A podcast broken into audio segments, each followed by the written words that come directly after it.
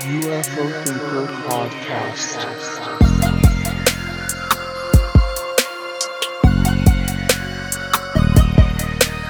Hello, my name's Frank, and I'm the host of the UFO Thinker podcast. I'd always been mildly interested in UFOs, but like many people, the events of 2017 ignited a fire of curiosity for the UFO topic, which has been raging ever since. I wanted to start a podcast, but initially thought, well, I'm not an astrophysicist, I'm not a fighter pilot, and I've never even seen a UFO. I'm just a normal guy who's interested in this mystery. But that's when a light bulb went off. There are so many other people just like me who are fascinated with this stuff, so why not start a podcast to talk about it from the ordinary guy's perspective? All the BS stripped away, as a few people have said, and let's see if we can get to the truth in all of this. Thanks to everyone who's been on board with the journey so far. It's been amazing to see so many listeners tuning in, and if you're new here, welcome. You can now support the podcast on Patreon with tiers starting from £3 per month. The podcast will always be 100% free, but supporting the show in this way allows me to devote more time and make the show bigger and better. Higher tiers also include special benefits such as being able to suggest episode topics and get merchandise. And I really truly appreciate every listener, whether you support on Patreon or not. So, now with all of that said, let's get into today's episode. Hello, and welcome to the UFO Thinker podcast. My name's Frank, and let's get cracking. So, this is a bit of a new episode concept for today, and the idea behind this is to talk about some quotes from prominent people within the UFO topic, you know, bombshell lines that have been delivered in interviews or, you know, in, in, a, in a media outlet or a YouTube video or whatever it might be, and do a bit of speculation, a bit of informed speculation as to what might have actually been behind that particular quote. So, with that said, let's get into the actual episode itself. So, joining me for this five quotes episode is Dave Smethurst making a return appearance. How's it going, Dave? I'm all right, Frank. How about you, mate? You all right? Yeah, not so bad. Just enjoying this nice bit of spring sunshine that we're having today for a change. It's been raining non-stop, Yeah, yeah. so it's nice to be see a bit of sun, you know. Yeah. I've got a sun here in Manchester as well. I mean, we're in the similar neck of the woods, though, aren't we, I suppose? So the sun sometimes shines on both of us at the same time. So right. That's it. So, first off, before we get into the actual quotes and that that we're going to talk about today, uh, what have you been up to, Dave? Anything exciting been going on? Well, I have been busy at work, but funnily enough, I've had a lot. I have had a lot going on really, because since we talked, remember I said I was going to get more involved and be doing stuff. I've been doing quite a bit still with Chris Sharp. I'd sometimes, I mean, Chris does all this work. Like he sometimes sends me articles. We have a look and talk about stuff. That's been good. I would say to everybody with Chris, keep your eye on Chris because he has a loads of irons in the fire, and he'll probably, I reckon, he'll have a few things coming along soon. So watch his space and uh, obviously support Chris because we need to, him to keep going in the field. Uh, but also in terms of UFO Twitter, I've been doing my normal networking there, sent a few questions into Andy as normal. And thank you for that. I did the crypto terrestrial article, so I was really thanks for telling people about that. And I've had some really good responses on that. And I've been doing a bit of networking on that as well, because I'm going to do a follow up article. This idea of the profile of the cryptos, which I won't go, I can go into that in another time. But I think it might be useful for people doing multi phenomena research, like at Skinwalker or something. There's a profile that I saw in a book by Ryan Musgrave Evans about cryptoterrestrials that I thought might apply. So I've been trying to network with researchers there, generally networking in the north, Lancashire, and just doing a bit a bit of stuff, a few projects as well. So uh, really good, you know. I've been, I've been doing a lot, getting more, getting cracking, Frank, as they would say. That's it. That's what it's all about. And uh, yeah, and obviously we've been doing a bit of uh, a bit of collaborating behind the scenes as well, kind of uh, talking about various different points and kind of working on some some FOI requests as uh, some of the listeners may have seen me me posting about on Twitter. So uh, yeah, we'll see what comes of all that. Eh? Yeah, it's fantastic. It's really good. I felt really energized when we were doing that as well. Uh, it just feels good to be doing something, and particularly it's a bit in Britain as well, where you know that there's such a lot, you know, a slow response from the government, and it's very different to the states. It just feels good to be doing a bit on that front as well. You know. Absolutely, yeah. I'm not not sort of um, expecting anything particularly mind blowing to start with, but it's all about just getting the, the ball rolling, isn't it, and getting Absolutely. a feel for the process, and, yeah. and, we'll see what they come back with. So let's get get cracking with these uh, these quotes then. So, first quote is from Dr. Gary Nolan. And uh, Dr. Gary Nolan is a professor in the Department of Pathology at Stanford University School of Medicine. Uh, Dr. Nolan is is literally one of the top scientists in the world looking at cancer research, and uh, also happens to have an interest in, in UFOs and particularly the rigorous scientific analysis of the materials from alleged UFO crashes, or in some cases deposits that are dropped from UFOs. Now, various samples of material have been collected, uh, in, including uh, intact, curved, shaped samples, and in some cases, the, the more molten form of, of metal that apparently has dropped out of uh, UFOs. Uh, for example, the Council Bluffs material that uh, Gary Nolan did a, a collaborative paper with Jacques Vallée talking about that particular material or even from uh, an exploding UFO as in uh, Ubatuba, Brazil. Uh, so the following quote seems to be referring to the, the molten type uh, of uh, deposit dropped from a, a UFO. So here's the quote. Quote, if I were to speculate from the science fiction standpoint, I might say that the materials that we see ejected are a form of exhaust from an engine that says, I don't need this anymore. I've used it. I've used it for what it's good for. I'm going to get rid of it. Maybe think of it as a fuel, unquote. So that's the quote, Dave. What are your thoughts on that one? Yeah, I, f- I found that really interesting because I've seen a load of pictures, one in Chile, some from Afghanistan, all over. And you often see either in infrared or normal, where you've got the mainly infrared, where you've got the craft and they've got this little dump, you know, or whatever, little globs coming off them. And sometimes you see them in colour. I often thought, God, it looks like some sinister seeding. I hope that's not going on. But that dumping explanation makes a lot of sense to me. If you've got some fuel or whatever, then they could well be dumping it off at that time, and it's a byproduct of the actual, the actual, the actual production. You know, the engine's propulsion system, effectively. What was fascinating about him as well was the, he mentioned the different isotope levels, and that you have normal isotope levels on Earth, but these were different and they must have been manufactured therefore.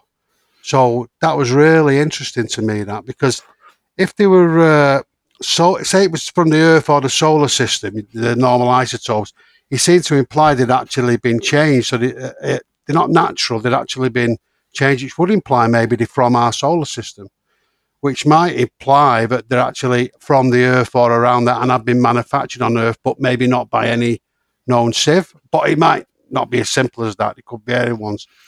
I remember listening to Bob Lazar, and he said, well, or watching a video, and he said element 115 was stable because it came from a, I mean, we know it could all be just cobblers this, but, but let's just assume for the moment it's real.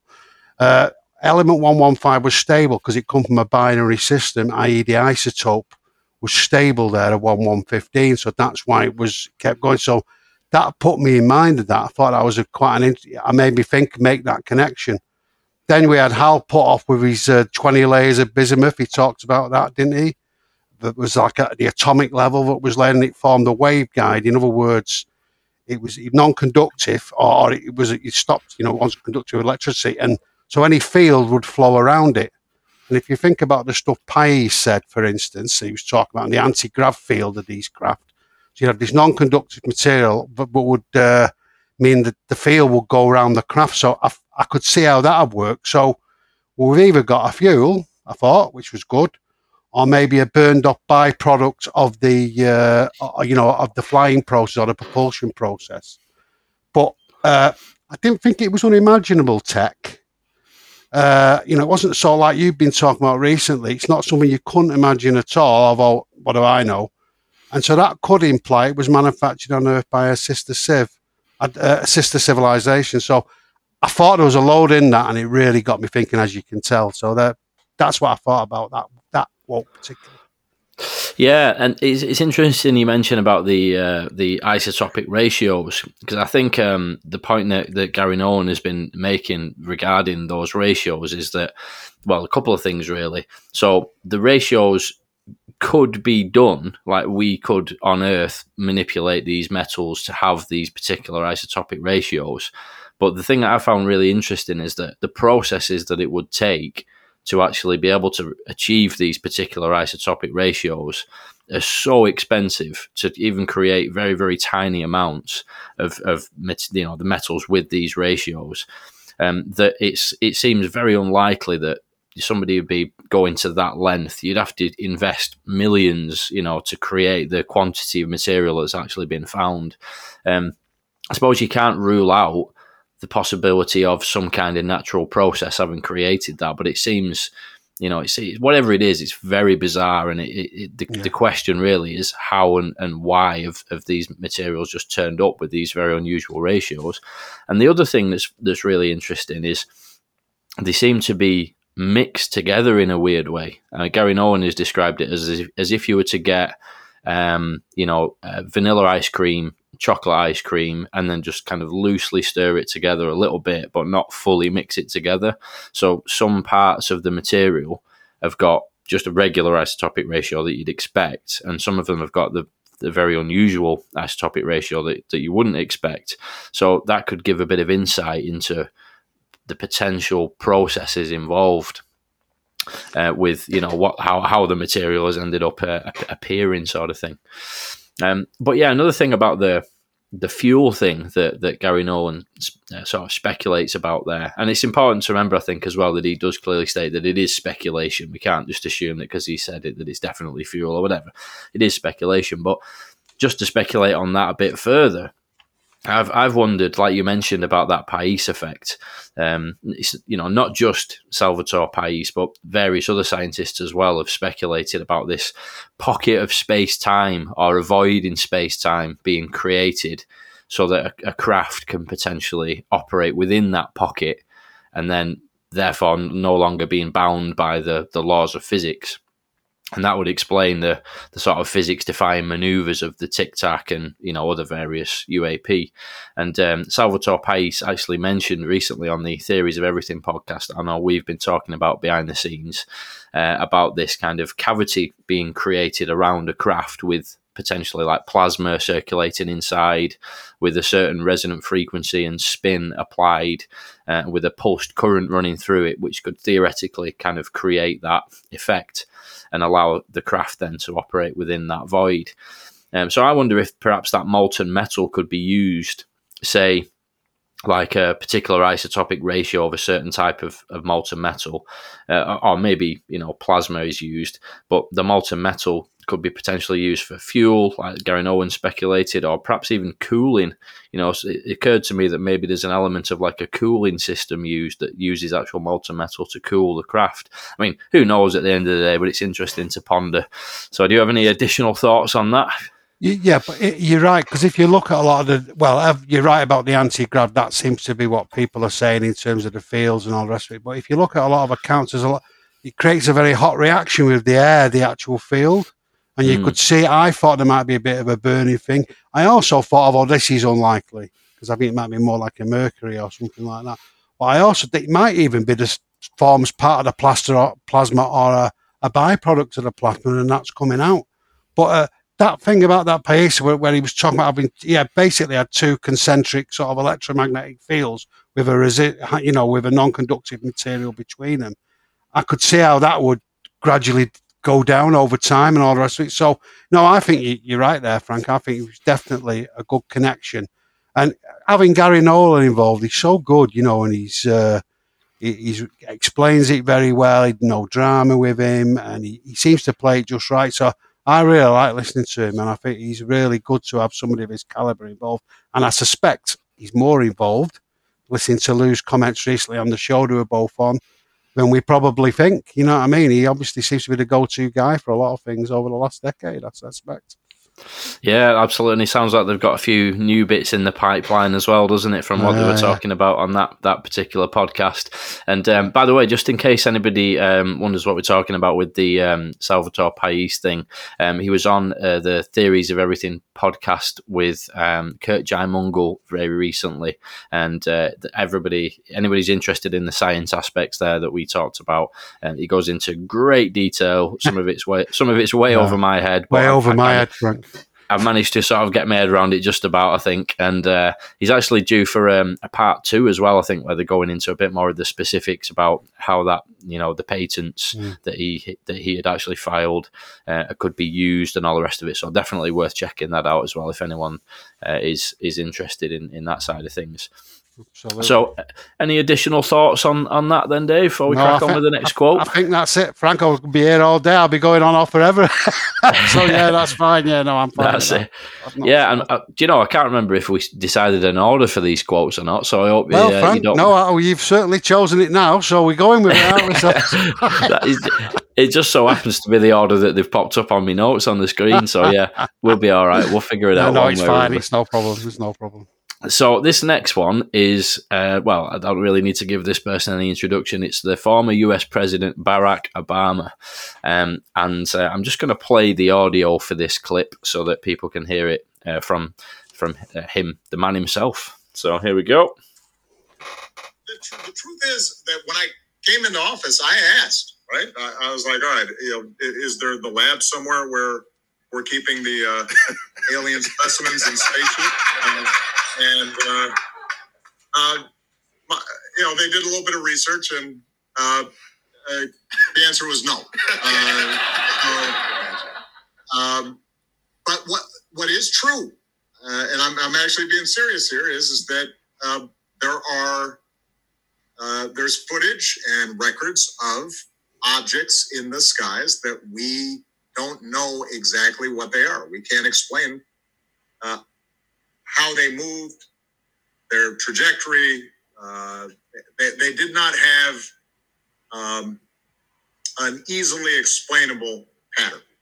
And so there you go. It's, it's more of a, a, clip that really, I suppose, rather than a, a quote of one particular line. But um, a lot of interesting things in there. What, what are your thoughts on all of that, then, Dave? Well, it was interesting because Obama's got a real good track record of saying really ambiguous, seemingly funny things but could also have a double meaning. And everybody sort of pondered that, hadn't they, in the UFO community. But this was a bit of a step change because he actually said something. And when I heard this, I remember it. But I didn't watch it at the time, obviously, but I heard it very soon afterwards, and I was amazed he'd said it because objects in the sky, we've observed them, we can't explain how they move, the trajectory. Absolutely amazing. Somebody like him, sober, former US president, big thinker actually said we've got footage of the craft and it's beyond our science's understanding. And the first thing I thought was, why is everybody not all over this? I couldn't understand it really, and it, I think everybody was a bit shocked. So you know, so that was a ma- for me a major thing, and it sort of seeped in. And if you think about it, it's not the first time you had John Ratcliffe. I think he was a former assistant director of intelligence for Trump. On Fox News, he said there's been loads more sightings when we've been made public. They're making things that we can't replicate, technology we don't understand. Uh, we saw them all over the world. And if you remember that woman on Fox News, there was a jaw was sort of open at the end of him saying that. And then you have John Brennan, the ex CIA director, who said the videos are quite eyebrow raising and then said there could be life, other life on the planet. And he quickly corrected himself and said the universe. So, and he, he implied, I don't want to go into the whole thing, but he, he basically implied He'd seen a lot of things, and the life could even be, you know, maybe alongside us, you know. But, uh, but he then corrected himself. Rubio, Matt Romney, Warner, Bill Nelson, they've all said loads of things. So we're in a position where you've got the president and other senior figures are admitting the craft, they're under intelligent control, they define the laws of, of physics, uh, they're not adversarial tech. So I think, uh, you know, what what is what is the press doing really? I mean, it just seemed amazing. It was like disclosure, effectively, which I'll talk about in a minute. But uh, I, it was like disclosure, but nobody actually said anything. Anyway, I don't know what you thought, Frank. Yeah, no, it's, it's a good good point how he dresses things up, kind of. Uh, you know, a bit jokingly, I, I think it's quite intriguing how Obama's has that way of being able to say things with that jokey manner, and sort of, mm, I mean, you could interpret that as he manages to hide some potentially pretty big revelations in, in plain sight. You know, it's it's funny how the context of how something is presented as well changes like the perceived meaning. You know, like for example, if you take away the laughter in that clip and you just read the actual quote of what Obama actually said, it comes across very differently, doesn't it?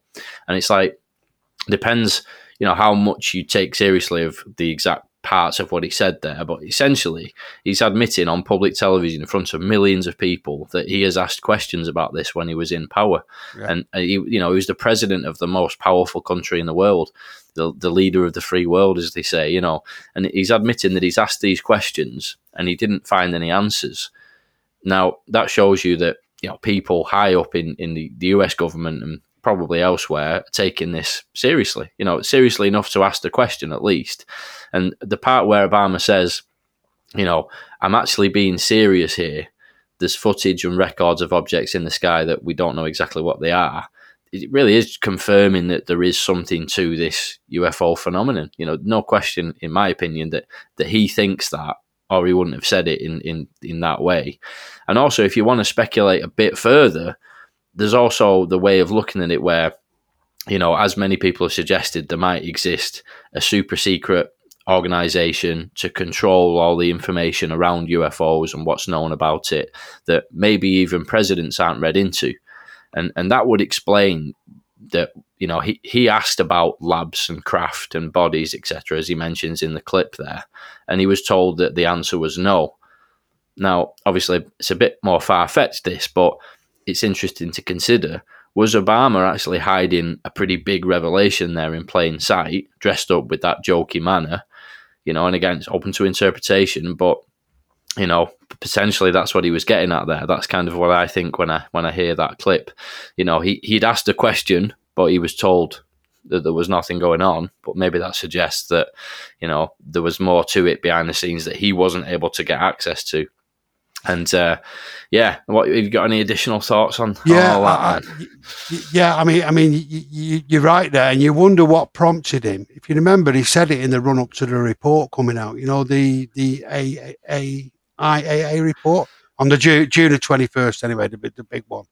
He said it on the run up to that, and there's a lot of stuff flying around there, and you wonder what had prompted that. Uh, and I thought there was a bit of a disclosure war maybe going on behind the scenes. So if you think about the disclosure issue the government have got, or the, whoever has got this problem, how did they admit the UF, UFO existence uh, when they've denied it for so long? Because they've got the problem of embarrassment, legal action, public being annoyed, public panicking, apart from all the other issues we speculate of deeper, darker reasons. So we've sort of observed, haven't we, this slow sort of release of information, of partial information with different people, like some of the people I was quoting before and no one person ever lays it out from the podium. Uh, so you're sort of seeing this effective disclosure going on in piecemeal. This sort of speeded up. There was clearly, I thought, factions fighting just before the report come out. Because it was my impression, I don't know, no evidence. Lou and Chris and all the rest of it were really trying to hold the feet to the fire of the people doing this report. Uh, uh and I think there was some pressure so that it actually said something. And you don't know what would have been said if they hadn't do that. And clearly, the Gillibrand, Gillibrand Amendment is what's come out of that, and it's been designed to break that log, log, log jam. But I just would make one prediction in the in the run up to the October report. I think we'll see a lot more stuff coming out and maybe more. But anyway, the point being, Obama seemed to step it up and sort of topped off all this speculation that had been building, you know. Mm. It's a difficult one though, as well, isn't it? Because I'm I'm aware of this, the way that I look at this, having an interest in this topic, and you know, especially getting deeper into the topic. You know, is there a danger of reading a bit too much into what he's saying? Because, like I say, some of the some of the slightly more far fetched stuff I was saying there, maybe it was just a jokey comment. You know, the maybe that first part about asking the question and being told no was just a jokey comment, which was designed to set up the the following statement, which is to say that there are things that are unexplained in the sky, because that is a bombshell in and yeah. of itself, really, isn't it? Even if he wasn't getting at some kind of shadowy organization in the first bit of it, and there's definitely nothing really firm to suggest that that's that's what he meant, sort of thing. But it does make me uh, wonder. I was talking about this with with Ross Coulthart when I had him on the show, uh, as you know. Um, you know, to what extent various different presidents have actually been able to find out about this stuff because it's I mean, it's kind of fairly obvious at this point that people are asking the question. I mean, Obama's kind of jokingly said there that he's asked the question and, and that kind of thing. So does make you wonder, doesn't it? Like the very the recent presidents, like say Trump and Obama, you know, and Biden now, for example. I wonder how much each of these presidents has actually been able to find out about this stuff and to what extent they've actually tried to look into it as well. What do you reckon about all that? Well, I mean, there's a big long record, isn't there? God, to think of it now. Uh, you had uh, there's rumours that Roosevelt actually there was something come down in the 30s, 40s. Uh, uh, he mentioned something called wondrous things in a, a letter. Uh, you've got what's his name, Truman. He even had to deal with a big UFO flap and Roswell. And the rumour is that he set up a lot of the secrecy around this at that point. We then moved on to uh, Eisenhower, who allegedly had contact himself and, and, allowed the UFO secrecy to continue. And people, I don't believe, I'm not, I'm, jury's totally out on what Eisenhower did. But then it moved on into the, uh, with Kennedy, who apparently wanted to dis- disclose more. Uh, that, and some people think that was part of the reason he was assassinated, which again is total speculation. Johnson, who didn't really want to know and just played it st- straight. Uh, going on to uh, who was it next? Reagan, who we know he made a few interesting. I missed a couple out there, but Reagan, who made a Carter, sorry, who uh, then said he saw one and tried to get disclosure, and he told him to go away effectively. Reagan, who was briefed and you know made a few references, who partly was well into it, and people say Star Wars were connected to that. Right up to then Bush, who apparently knew all the secrets because Bush Senior was the one who wouldn't let Carter Junior access to secrets.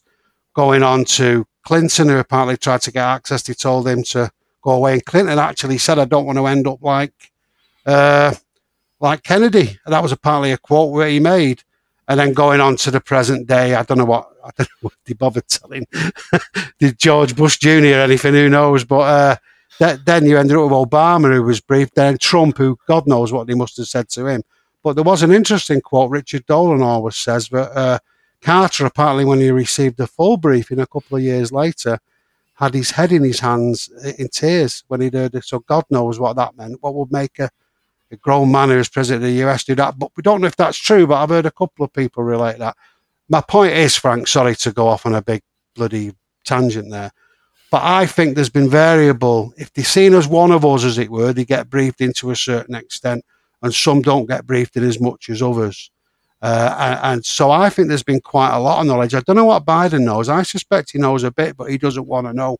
He doesn't. He'd rather it was left to somebody else to deal with. But the vice president, uh, she's been briefed. She was part of the National Intelligence Committee, so she's seen all the videos. She knows all about it.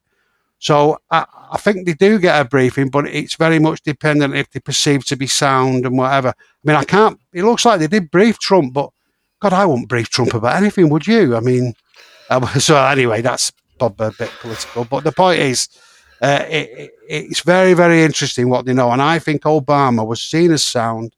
They briefed him in in some detail, and uh, he, he kept it, you know, kept it quiet very well. But you know, he's obviously been a reason why he felt he could say that now, because uh, that, that was a big change, and so which tells me there's obviously been some movement behind the scenes.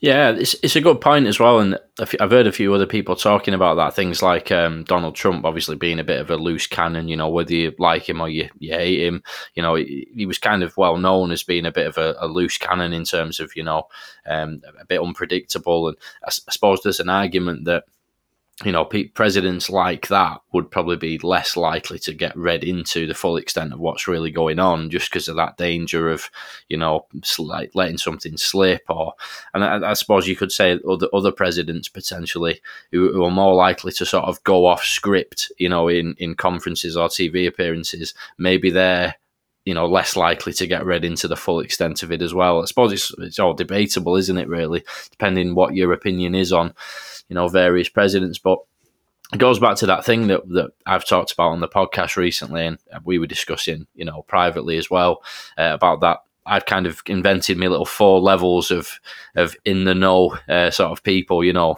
and uh, you've got your your level one is like the average members of the public who, who are not privy to any kind of classified information at all. Then you've got your level two is kind of the uh, the people in these congressional committees who are actually being able to receive briefings from people like Eric Davis has, has done these briefings for these uh, congressional committees, etc. And then one step further than that, you've got people like Lou Elizondo who've actually been actively involved in these programs, specifically looking at this topic. And then potentially, even one step further than that, you've got your, your level four people who would be a very, very small number of people would know the full extent of, of what is really going on here. And within that, you can have kind of 3.5s and, you know, and various different denominations, like depending on where you think somebody would fit. So it begs the question where would, you know, a president fit within that? And, and I'd say they're probably somewhere in the 3.5 region. I think even presidents wouldn't be read into the full extent of what's going on, the, the big picture. They might know a lot more even than people like Lou Elizondo who've ran these programs. Again, probably depends on the president. You could argue some of them are in that two between the two and three range, and some of them are between the three and four range. But I think that if if this stuff really does go on, there's this secret secretive organization that knows the, the big picture. That must be a really, really small number of people, if that does exist. And even presidents probably don't get access to the full extent of that information. But again, just just my uh, kind of speculation there. Have you yeah, got anything to add? No, I really like that, Frank. The more I think about it, it's really useful. The three point five. I found it actually useful when I'm thinking about it.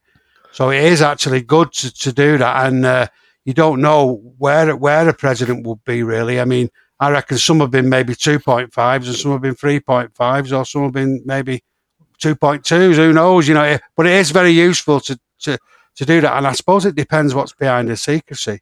If it's sort of embarrassment, then they probably tell them a bit more. If it's like worries about economic shock, if they reveal the technology, that's another reason. If it's some sort of terrible where they sort of can't do anything, that might be another reason not. So depending on what the actual motivation behind the secrets is, is where the president might be pegged on the list, if you see what I mean, of being told. If it was just embarrassment, I reckon they'd tell them what was going on. But if it was something about a real shocking thing, they might not, you know, or, uh, you know. And if so, yeah, but I think that that is a really good measure that, but it's just come out of discussion, really, that what you've come up with there. And it helps. Put it, mm. I don't know whether it's interesting where they lie, the presidents. I don't know, really. Yeah, it's, it is all guesswork, really, isn't it? In terms of what yeah. each individual president has uh, has actually been allowed to to to know. But I mean, it's like even if even if there might be people listening to this who are more skeptical in terms of the extent of what is really known by people in in, in you know government intelligence and so on. But if you compare it to like say for example the manhattan project and things like that you know the development of like a, a, super weapon you know that would probably be handled in the same way. That's kind of how i rationalize it. Any kind of super you know world changing technology whether it be a weapon or some kind of propulsion system or something like looking into you know the possibility of extraterrestrial life having come to this planet it would be kept locked up under really, really tight lock and key. And I would I would assume that something of that level might not even make its way to the presidency. You know. Mm. But anyway, before we move on, anything else you want to add for, on that mm. side of things? No, I just remember when Frank said Frank Milburn said about. Uh, it'd be that dangerous. You'd have to really keep a lid on it, like nuclear power or whatever. And that's always stuck me as well. You may, I remember him thinking, yeah, it's such a tricky one. So that's not quite related, but it's a big reason to keep it quiet because if anybody got hold of that, it could blow half the planet up, couldn't it? You know, the power and stuff. You know, absolutely. Whatever. Yeah, that's it. I mean, it's it, it all depends, like I say, on the, the actual president. You know, like if you've got a president who's a, a businessman like Donald Trump, I mean, just taking his kind of like his uh, is the fact that he's a bit of a loose cannon or whatever. If if you let somebody in on a secret that could potentially be you know the, the biggest new technology ever to be released and that person is an entrepreneur they're probably going to be more likely to want to exploit that and make money off it when they come out of office whereas somebody who's got no interest in doing that you know what i mean every, every president's got their own specific uh, sort of like situation, haven't they? So that would affect like what they get read into, I would imagine. Yeah, But anyway, Absolutely. Tom DeLonge is going to be the next one then. So Tom DeLonge is quite a short and snappy one here, which I'm just going to read out, which is uh, actually something he posted on Twitter, if I'm not mistaken. Is that right? Yeah, yeah, yeah. It's just a short thing on Twitter. I seem to I remember. And he and he says, "quote Why do UFOs love our oceans? Maybe that's one of the places they reside." Dot dot dot. Unquote. So, what do you reckon that's all about, Dave? Yeah, well, I mean, we know all about USOs in the ocean, but I think in answer to a question in that recent one you told me about the fresh air interview, he said the UFOs are coming. Uh, they, they're not from the ocean, but they're coming. I said I don't think they come from there, but they are from there. And as as far as being seen exiting and entering the ocean, absolutely. And he spoke. He spoke. Said he spoke to somebody in the military about they've been detecting them for years. You know, decades working on, undersea. So the issue of them coming from the ocean seems to be very clear. And it's interesting. He said he thinks they might be based there, but they're not. They're not. But from the sea, they're not some sea-based civilization. Then we got that French intelligence guy who was saying he detected the craft doing the speed of sound underwater, which I know you went on one of your shows, and I remember thinking about that as you were talking about. It. I thought, my God, that is incredible. I mean, we know what it's like traveling on water. If you're doing 30 knots on a fast boat on water, it feels like you're doing about 200 miles an hour. So, God, imagine an underwater submarine doing that. It's just incredible. I read a really interesting book uh, called Russia's USO Secrets by, uh, I forget the guy's name now. Uh, anyway, I'll cut you come back to me in a minute. Yeah, Paul Stonehill. And uh, that was all. And it's a big book about that. But it goes that the Russian Navy, the submarine, has been picking him up for years. They said they have a click. They call them frogs or something like a Russian for frog, where they make this chirp clipping sound.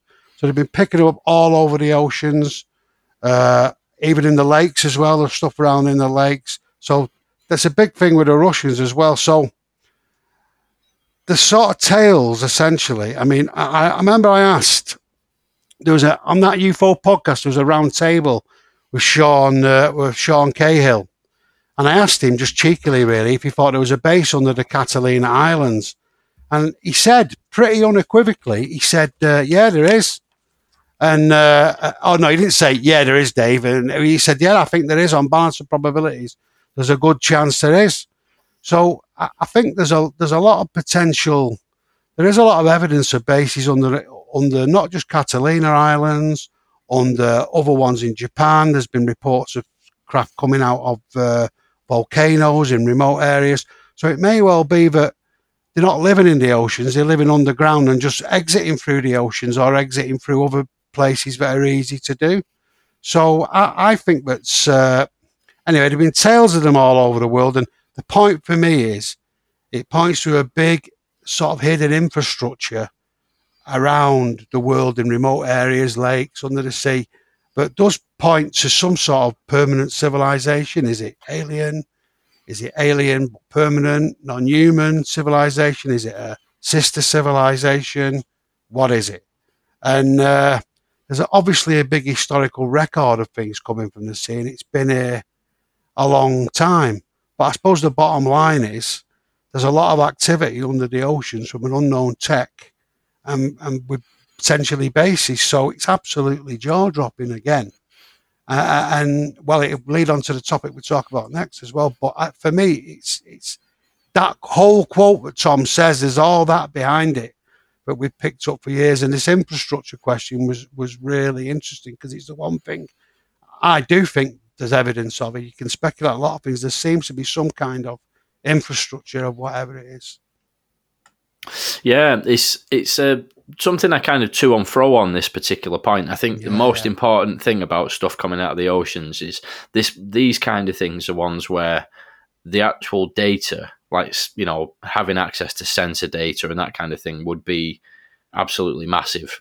You know, because you'd be able to actually you could determine quite a lot, couldn't you, from like knowing if there's certain spots in there. we know there are hot spots, but if you could actually access the data and really plot it on a map and see, right, there's obviously something in that area, there's obviously something in that area, and the, also the um, things like the the speed that you mentioned, I was talking about the the underwater speed of, of objects and you know that kind of thing. If you could like measure the speed of something as it was going along through the air, and then you had the sensor data to actually then measure the speed of it once it went under the water. If you could determine that that is going at the same speed in the air as it what it then goes underwater, you can pretty much conclude that that is some kind of propulsion system that defies physics as we know it. Because if there's even a tiny bit of a slowdown as it goes through the air and then hits the water and carries on underneath the water, even if it slows down a little bit, then the actual you know the friction of, of the water as you hit the water and, and then traveling through the water it would affect the actual speed. So it, it, things like that is where the, the actual sensor data would, would be really important. But obviously, we don't have any of that data. That's the, the the conundrum with it, isn't it? But it's also very interesting, you know, the way that that ties in to the comments that various people have made about you know the oceans and UFOs, etc in terms of it's not a, a bad place to hide if, if you want to hide. And the two things that I to and fro on that I mentioned a, a minute ago is, uh, like you said, the possibility of like um, some kind of a you know a crypto terrestrial civilization that, that might exist. If you wanted to exist alongside humans on this planet, going under the ocean or potentially even inside the crust of, of the earth underneath the ocean, it's not a bad place to to to pick for your base, is it? You know, sort of thing. So that that's one way to look at it. And again, some people would say that's very far fetched. Other people say that that's you know quite likely. All depends where you sit on the spectrum of that side of things. And then the other thing is, even if it was completely not related to a, a, a crypto terrestrial civilization, if some other life had managed to get here from somewhere else out there in the universe, and they go right, there's a little blue planet over there. It's clearly got some kind of life that are doing this, that, and the other on there. You know, we need to keep tabs on them because that's probably what you'd do if you had an advanced civilization. You spot other civilizations on different planets throughout the universe. You'd probably want to keep keep tabs on them and, and keep track of what they were up to. And if that was the case, then building some kind of base under the ocean to house all of your various sensor equipment is going to be a logical place to put it, isn't it? They're not going to they're not going to put a you know a base right floating right over the London or something, are they? They're going to yeah. do it in a place where it's completely hidden. So for me, both of those kind of things make sense to do with the um, you know the the under the oceans thing, and I don't. It depends on what day you catch me on as to which one I think's the, the more likely, you know. But yeah, what have you got to add yeah. to that? Well, I mean, yeah, uh, you're right. As you're right. Actually, I mean, I have just I should have said earlier. I'm wildly speculating about a lot of this stuff. I'm saying it. I don't want to come over as if I'm saying it as fact. I know you weren't saying that, but just for people listening, I won't. I don't think a lot of this is fact. It's just sort of my conclusions. But and I also I, and I do go on about the crypto stuff because I think it's interesting. But again, I'm not massively. You know, if something comes out to say that's not it, that that's fine because I think it will be equally likely that, as you were saying, it's a great place to hide and it'd just be a place to put your bases or whatever. It doesn't necessarily prove any sort of crypto stuff.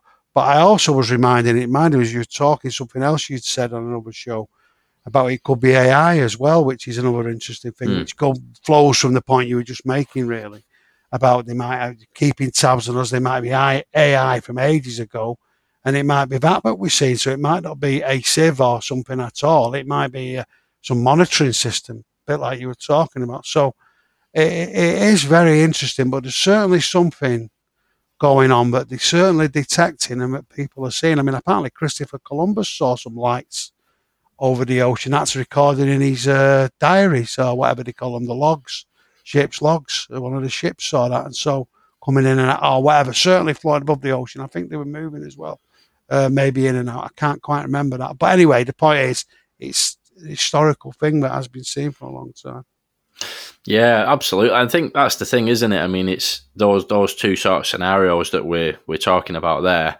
It's worth pointing out it could actually be neither of them things, yeah, yeah. you know, or it could actually be both of those things as well, you know, and, and yeah. it could be that there is some kind of. I've talked about this loads on the podcast. I'd be really interested in like ancient civilizations, and obviously we talk about that as well you know, behind the scenes. It could be that, you know, we could be looking at some remnants of an advanced civilization that was here on this planet.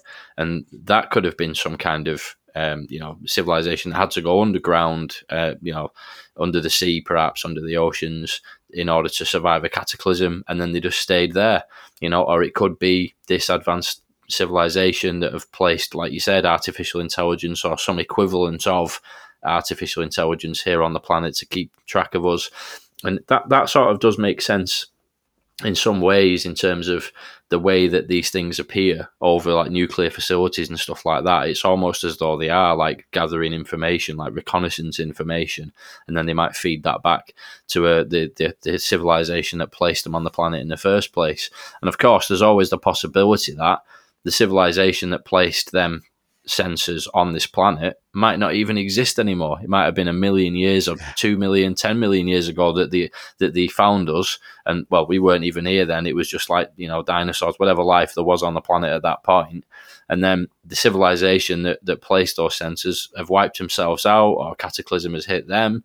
You know, we we just don't know, but it's all fascinating to consider, and it's like anything but I think this this particular point in particular is one where we really need that better data to actually figure it out, and hopefully with the efforts you know underway to increase transparency, etc., we might actually get a bit more of that data, and that will certainly shed a lot of light on it, won't it? Absolutely.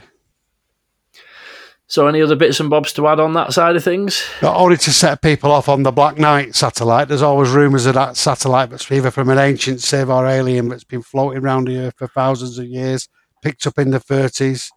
Uh, again, in the 40s, Tesla apparently picked it up.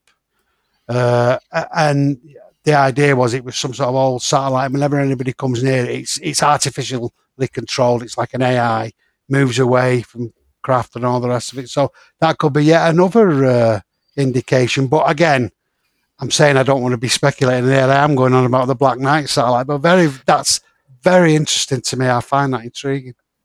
Oh, it, it is it is definitely fascinating, and the fact is, obviously, this is I suppose what we're doing here is basically talking about things that people have said and then speculating about what they could have meant. So I think we're allowed to speculate yeah. today. So it's all people all understand that we can speculate freely today on this one. Um, but yeah, it's funny that you mentioned the, the Black Knight satellite because well, Lou Elizondo didn't mention that in particular, but he, would also said on a podcast, I forget which one now, that might have been Theories of Everything as well. Um, he said if you wanted to, um, if you wanted to preserve something for a million years, where would you put it? And I think uh, uh it was Kurt Jaimungal. Yeah, it was on the Theories of Everything yeah. podcast. He said that you might potentially put it, um, you know, something on the moon, or you'd put it in orbit. And yeah, obviously, yeah. the that that might be what the Black Light, Black Knight satellite actually is. Who knows if if it even is a thing? You know, it's all a mystery, yeah. really. But I remember that, Frank. Actually, that's a really good point. That yeah. So that that does segue quite nicely into the next one then, which is Lou Elizondo, who uh, yeah needs no introduction really for anyone who listens to this podcast because I talk about him all the time. Um, but just in case anybody's not aware, Lou had a distinguished career as a senior intelligence official and was program manager slash director for AATIP, which was essentially the Pentagon's UFO program. And this is another one that I've got as an audio clip. So let's uh, play that. To to to ask the question of whether or not the U.S. government will be looking at, at these type of ways to help ultimately predict UAP activity, I don't think is is uh, out of the realm of reality. In fact, everybody now knows we we tried to do that in AATIP, and, and I'm not going to go into detail here right now, but but there were some things that we did that we we we did for the specific reason of trying to lure these things out. Um, and it turns out that you know these things could be could be pretty successful if you know what you're doing. Yeah, it gives me chills that one. To be honest with you, it's very intense. Yeah. That. So, what are your thoughts on that? Yeah, that was mental. I remember on again when you said on the show, I had the same reaction as you, Frank. I thought, my God, that's absolutely massive. But he said hmm. that, you know, but they've been at it. So I, yeah, I thought the same thing. And again, it wasn't didn't be massively picked up on, but I think it does lead on nicely because we've been talking about, A, well, we think there's a presence. So the next question is, how can you maybe attract them? And I think the first question is, is there a signal that you can get? Now, we know from lots of reports from uh, various things that we think there's some sort of signature that they have that the military's cracked again decades ago. They can track them a frequency. And Lou mentioned there's a really easy way to detect them, which I think, and I might be wrong here, because I remember Ross went into it a bit with you and Yorsha, was this gravi- is the gravity uh, detector thing. So if you think about it, Earth's got a gravitational field. If if the craft are generating their own gravitational field, this should be relatively easy. Ha, said Dave, great scientist. This should be, I think, relatively easy to detect in terms of the gravity, you know, the gravity wave they're doing. So I thought that's what Lou might have been driving at. But anyway, whatever, whatever, they can detect them. So the big question is, how would you bait them? Now, I think that the, the issue is that it's, it's, I can understand that it would track nuclear signals from our ships, our subs, and on our weapons. So I, I can see how that would happen. Uh, so, and they might come near because they're attracted to that. It could be an AI scenario where they, they're just going for it or it could actually be beings because they must be thinking, my God, what's going to happen here? We don't know. I think if it was beings, you might think after the first couple of times they realise that there was just there's no point in tracking them. We'd have to see some other activity. But it would be logical to assume the bait is something to do with nuclear weapons. I know you've talked about that, and there could be other. I'm just saying that's my assumption. There could be a lot of other things, and I don't know that much about it. But uh, it could, I think, so they might be mimicking the, the nuclear uh, signature. Uh, and I also think, given with the Catalina Island talk, my view, and a lot of people have said this, and Lou sort of said that's a very good question when asked, but the Nimitz thing might have been part of some sort of baiting exercise, not by everybody, but I think a secret part of that might have well been baiting the UFOs to appear because – how else would those guys have been able to turn up so quickly to take the bricks and all the other information, knowing what was going to happen? So there's an argument that that was part of a baited thing, albeit secret. There's an argument that other ships have been doing that as they go through that strait. And so I, I think it's quite interesting. I don't think ATIP could have organised that, though. They wouldn't have had the authority. You'd need some, that'd be a 4.0 authority, maybe, Frank, or a 3.8 or something like that. I don't there know. There you go. but uh, you, yeah, you, you need you'd need the, how useful it is again, but uh, you'd need a bit of a fortune. But I think ATIP might have tagged along if something was happening, or they would have done smaller stuff themselves. And I think some of that stuff that Sean Cahill they were doing in the desert and around Catalina after Lou retired might have been something around that. I'm just totally speculating there. So yeah, I think uh, I was mega significant from Lou and this whole issue of how the craft are being baited and that he could that day had actually done that was just mind blowing. I wouldn't. They must be pretty confident it's not going to go wrong though, because it mustn't be that dangerous. Because you wouldn't really want to risk it, would you? Normally, and talk of them capturing them, like Ross said on your show. My God, what an error that'd be to, to undertake that. So that there is, they must think the actual baiting for egos isn't that dangerous. But I don't know anyway. So that's my. I don't know loads on it, Frank, but it is fascinating, you know. Yeah, it's funny you mention that because actually that's one of the things that's made me lean towards these objects. You know, again, there's lots of different objects being reported, but you know, some of these objects may be AI controlled or some form of of AI, because you'd think that patterns would emerge if if you had an inkling that they were AI. After a while, you might then try to actually bait them and, and figure out certain capabilities, you know, if, if regular patterns do emerge. And that, that would perhaps, you know, if, if you realize they were AI, you might have a bit more of a, a sense of security in terms of doing yeah. it. Because if, like you say, if you thought there were actually beings on board these things and they were, you know, there, there was any, you know, quite significant imminent danger, you, you definitely wouldn't keep doing it. Uh, or would you? I mean, I suppose it depends. If they feel like they've got some way of, of, of uh, actually going into combat with them or something, then perhaps that'd be different. But yeah, and, and exactly like you said about the capturing thing, you're definitely gonna, not going to be trying to capture something if you think there's a, a desperate danger that, uh, of it fighting back. So that that sort of suggests to me, again, we don't know if that has taken place for sure, the, the capturing thing. But if you're going to attempt to capture something, you'd probably have a good idea that you were going to be able to do that without wiping yourself out, wouldn't you? So.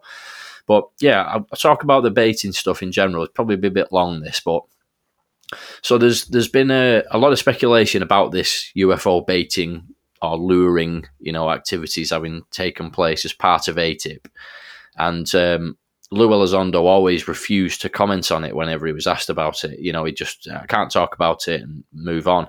And this was kind of the first time that Lou had openly stated that these activities actually took place as part of ATIP, which is uh, significant, you know, massively significant in my opinion. And there's a there's a bit something about the way that he pauses just before he says that it's been successful that that's the bit that kind of gives me chills, kind of thing when I listen to it. You know, it's like he was thinking, should I say it? Should I not? Eh, I'm just going to say it. he says it, you know, but he also goes on to mention in uh, in later interviews that the the baiting element is something that he's looking to write about in his book. So we may find out more about the specifics of it as well when his his book is released.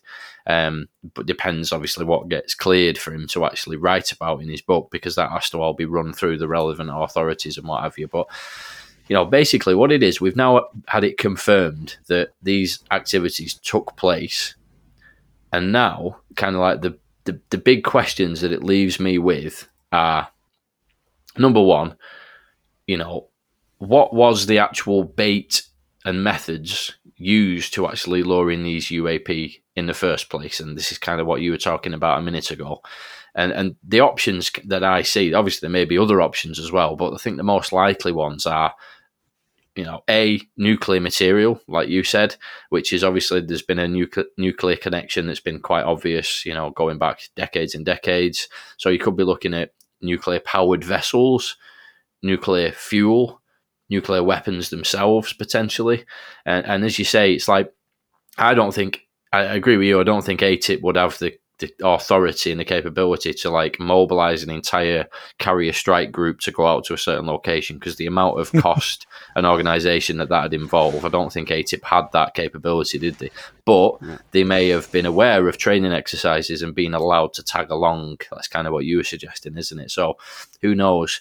Um, the other option is be like CE5 uh, remote viewing a human initiated contact type of processes. So again, this is a bit more well, some people would say this is more far fetched. Some people would say that this is the most likely way that they did it. It all depends who you ask, doesn't it? But CE5 and all of the various other things I mentioned there are, uh, are ways that people claim to be able to actually um, interact with non-human intelligences using getting yourself into a certain state of mind uh, and that kind of thing. A very sort of uh, brief summary of, of it. Obviously, it's a lot more complicated than that, but there's the potential that that kind of thing may have been used. Now, did they bring in experts in that area to do that? Was there actually members of ATIP that actually were able to do that themselves? There's been speculation about that as well. We don't know. And C, I think the other option is that there might be certain individuals that seem to act as a, a kind of a beacon for these experiences. Uh, Gary Nolan describes it as like some individuals seem like they're almost like a lighthouse in the dark, and you know, UAP experiences seem to kind of gravitate towards certain individuals. So if you're able to identify as part of the work that ATIP did or you know previous programs before ATIP, if you're able to identify certain people like that, you might just have to kind of take them out on a certain vehicle or a, a ship or whatever um, to to a certain location, and perhaps that in itself uh, just just actually brings about some kind of uh, UAP. And obviously, D is maybe some other method that we don't know about as well, or a combination of all of the ones that I just said. You know, it could be all of those things, couldn't it? So we just don't know. But the other question it kind of uh, leaves me with is how successful were the experiments? So, are we talking about distant lights in the sky, like you see in you know CE5 clips and things, videos that you see of people online who claim to have had success? You are generally talking about orb type of objects in the distance, like coloured lights or you know yellow orbs and things that move in ways that are not you know generally associated with an aircraft or something. So, is when Lou says that these things were quite successful is he talking about that? Or is he talking about something much more up close and personal? Are we talking about like, uh, you know, a triangle coming out of the ocean, like a lot of people have said that this, this video that, that supposedly exists? Was that, you know, taken as a result of some UFO baiting? Who knows? So the third thing is what intel was actually gathered because Lou says, and he, he, actually before that clip that I just played, he's talking about how gathering intel is very very common uh, within the military and also within the business world as well. You, you, want to gather as much intelligence as you can about your competitors and so on, adversaries. So what intelligence was actually gathered? Because that's pretty much the purpose of doing these baiting experiments. You know, is there a certain distance that these things react when approached by a jet. Because you've got to think if they've had success at bringing these things out, perhaps they could scramble jets to intercept them and see how they react to the jets, stuff like that. Um, is there certain locations that once you get within a certain proximity this location, like you mentioned about you know Catalina Island and stuff like that, maybe if you get certain proximity, they show up like clockwork. You know, you could learn a lot, couldn't you? And I think that's that's what Lou's getting at there in terms of the intel that you could actually gather. So yeah, no, I've rambled on a little bit there, but what what what are your thoughts on that? Anything to add? No, that's really interesting, Frank. And some of the deep dives done on the program have been really good.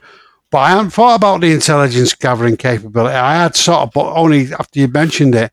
And that is that is true because it also asks the question: uh, Was it a symptom of the conflict between the sort of in the knows who were at the four point whatever level, four point two level, who knew all this already and knew the capabilities, and so and the navy who were reputedly really upset they were out of the loop, and maybe we're behind some of the moves to get more secrecy, and they're thinking right, we'll go and find out ourselves then, and they were the ones doing debating just to find out a bit first principle of, you know, prima facie information, you know.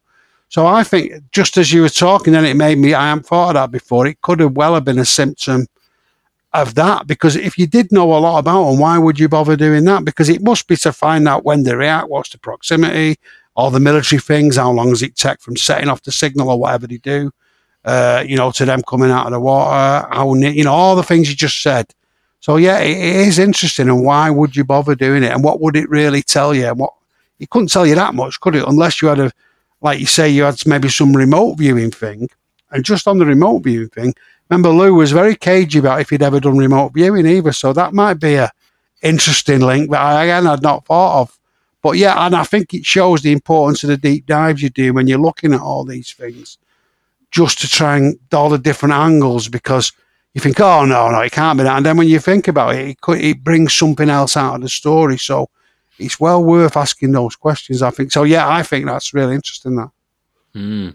Yeah, another thing just to quickly mention as well before we move on from that is um, the anti neutrinos thing as well, which is something that Tim McMillan uh, had mentioned in, in an article. Um, I think he mentioned it first in an article, and then he he he, uh, he, responded to some questions on Twitter about it as well. And anti neutrinos are these, um, I'm, I'm, sure you know already, Dave, but like these tiny little particles which are not visible to the naked eye, That like um, it's like a like a neutron, basically, a very very small particle, and they can basically travel through solid mass as well, which I thought was interesting in itself, really, with antineutrinos, because we hear about you know things being able to travel through solid objects as part of like that slide nine, the AATIP slide, and things like that. I wonder if that there's a link there somehow. But anyway, Tim uh, Tim McMillan basically just suggested that there's some kind of link with anti-neutrinos and UFO baiting, and it makes me wonder if uh, initially I was thinking about maybe they can generate anti-neutrinos because anti-neutrinos are, are released by nuclear fuel and processes that involve nuclear fuel and, and, st- and stuff like that. Nuclear uh, propulsion on a, on a on a vessel might release these anti-neutrinos as well. So initially, I was thinking maybe they're, they're using that to actually, you know, bring in the the UAP type of thing, you know. But there, there could be a lot of other things as well. It's probably more complicated than that. I've I've asked a few people. I asked Ross about anti neutrinos when he was on the show. He hadn't heard of it, uh, but he had heard about the nuclear connection. So the anti neutrinos is still a big mystery. We don't really know exactly what's going on with it, but perhaps there is a, a, you know a part to play there. And and Tim McMillan is is very bang on a lot of the time. You know, his track record is very good. If he mentions something, often you know it's quite significant. So that's something I'm kind of keeping in the back of my mind. I don't really get how it links in with it yet. But there we go. So I think we'll move on then. So another one from Lou Elizondo, and we're just going to finish off on this one. And uh, this one's got a bit of paraphrasing, as it's quite a, a long quote in in total, and uh, I would definitely recommend actually going to the UFO Joe uh, YouTube channel to watch the whole interview, uh, as it's a really really good one. UFO uh, Joe Joe Murgia is one of the most knowledgeable researchers in this topic, and for me, just gets that balance right in terms of being open minded but remaining rational and that kind of thing. So, for that reason, it was great to see the questions that he asked Lou and Lou's answers to them. So, here's the quote. Uh, cut down a little bit because the actual quote's very, very long. So, quote, I'd like to announce there was a significant, and I can't overstate significant milestone achieved about a day ago. The NIM National Intelligence Manager for Aviation under the National Director for Intelligence, a two star general, needs to be significantly applauded. Never in the history of UAPs have we got to such a significant milestone, and it's a step in the right direction for transparency. The result of what was just achieved will result in a trickling down of information to the American public. So, when people say, I want to see another video, a significant step in that direction has just been taken a couple of days ago, unquote. So, what are your thoughts on, on that then, Dave? Well, I think this is a good one for the listeners to think about as well at the end and maybe send answers on a postcard because it could mean a lot of things, really. Uh, it's really interesting. I mean, I, I, listened to it a couple of times and it could, does it mean that he's obviously spoke to somebody, senior up who's in charge of the of, of classification or information coming from the Air Force or whatever, or flying stuff. So does it mean that the 25 minute minute video will be released? Does it mean there's a relaxation of classification on some of the stuff? Does it mean that Lou could put some major revelations in his book that he hadn't been able to? Uh, does it mean that they might put some more stuff in the public report in October or generally or was it around an Air Force release of data? It seems to be something about some relaxation of classification, though. That was my sense of it. I don't know. But I mean, you could could be so many things. So I'd be really interested to see what people think who are listening to this. I don't know what you thought, Frank. Anyway. Yeah, as, as you say, I'm, I'm going to keep my thoughts on this one quite brief. Uh, really, I think it, ah. it basically re- it relates relates to something that we may or may not hear about in the future, doesn't it? So it's quite heavy on speculation with this particular one. But you know, I suppose the all are as I said earlier. But having said that, nothing wrong with a bit of speculation. And like you said, I'd be very interested to hear what the listeners think of that particular quote. What what could Lou be talking about here? And um, the questions it leaves me with is you know, like you said, possibly a new case or the the, the infamous triangle video, the, the 23 minute video, um, you know, or is it more of a legislation thing? I think that's for me probably the most likely. That's maybe this two star general is saying that they'll you know help help from behind the scenes in terms of pushing for new legislation to increase transparency.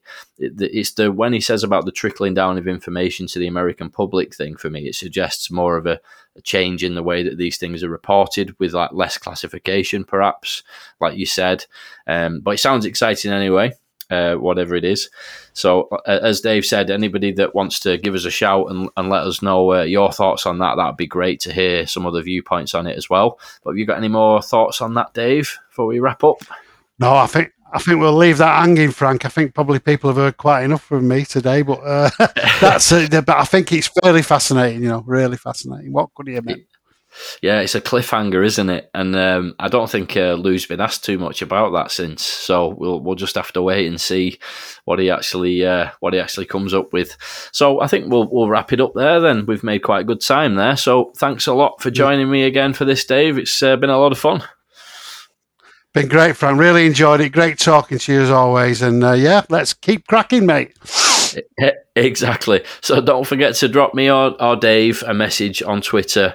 Um, I'll put both of our Twitter uh, usernames in the description of the show. So drop us a message and let us know your thoughts about any of the quotes, really, but especially that last one, the two star general, because that's quite an intriguing cliffhanger type one.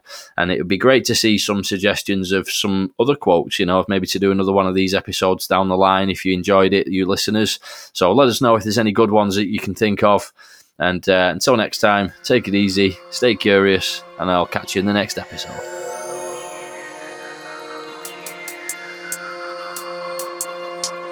UFO Thinker Podcast.